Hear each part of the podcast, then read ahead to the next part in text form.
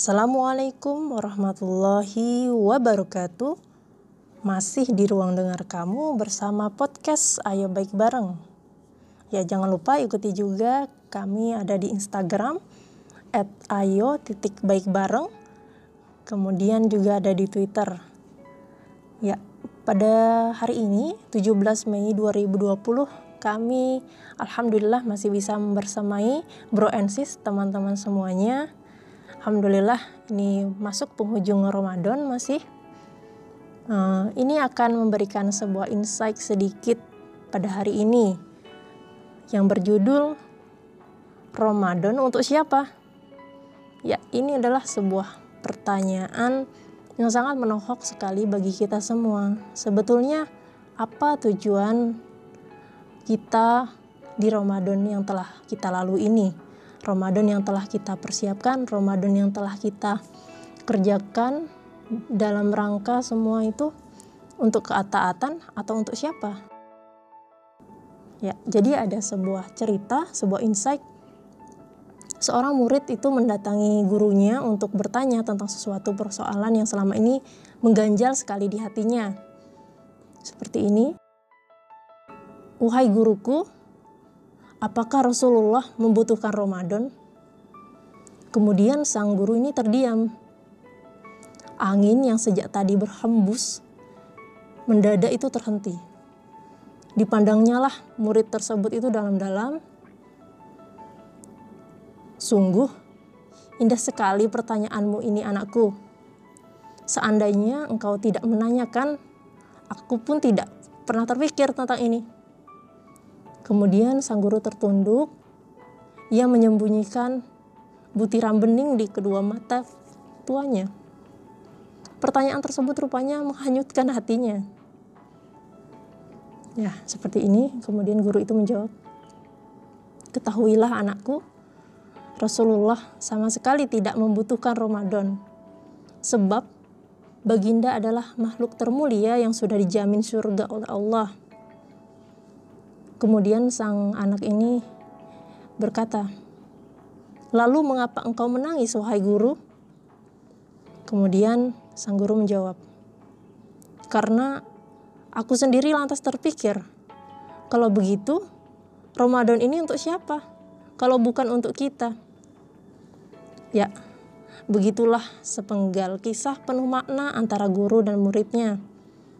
Pelajaran yang bisa kita petik dari cuplikan tersebut adalah benar-benar berharga ya. Rasulullah memang tidak membutuhkan Ramadan. Semenjak Nabi Adam tinggal di surga, ia melihat nama sang Rasul tertulis di tiang-tiang surganya. Rasulullah memang tidak perlu lagi melipat gandakan pahalanya. Allah telah menjamin dalam surat Al-Isra ayat 79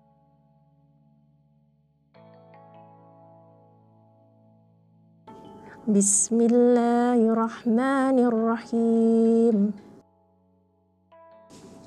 Asa an yab'atsaka rabbuka maqaman mahmuda.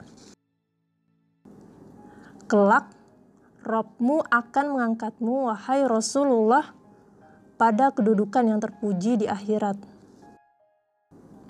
Rasulullah telah diperjalankan oleh Allah ketika Isra Miraj telah di, diperlihatkan langsung alam raya yang luas ciptaan Allah ini. Begitu pula alam malaikat, bahkan menyaksikan surga dan neraka. Semua ini membuktikan tingginya kedudukan Rasulullah di sisi Allah. Lalu, apa perlunya Rasulullah dengan Ramadan? Maka Tepatlah sekali kalimat penutup dari sang guru tersebut bahwa Ramadan ini hakikatnya diturunkan oleh Allah untuk kita. Ramadan adalah bentuk kasih sayang Allah kepada Rasul dan umatnya. Aduhai, betapa beruntungnya kita ini menjadi umat Rasulullah. Sungguh, merugilah orang-orang yang memang Ramadan disiapkan khusus untuknya. Tetapi mereka menyia-nyiakannya. Wallahu alam bisawab. Ini sangat menohok sekali bagi kami, barangkali bagi kita semua. Ramadan ini untuk siapa? Mari kita luruskan niat kembali, berkaca kembali untuk menjadikannya energi di penghujung Ramadan ini sehingga kita bisa memaksimalkan dan meluruskan niat Ramadan ini untuk siapa. Ya barakallahu fikum. Bro and sis semuanya. Semoga kita dapat maksimalkan penghujungnya. Ramadan segera berlalu dan Syawal akan menyambut kita.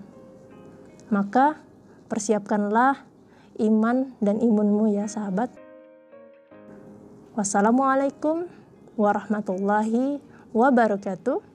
Tetap di ruang dengar kamu bersama podcast Ayo Baik Bareng.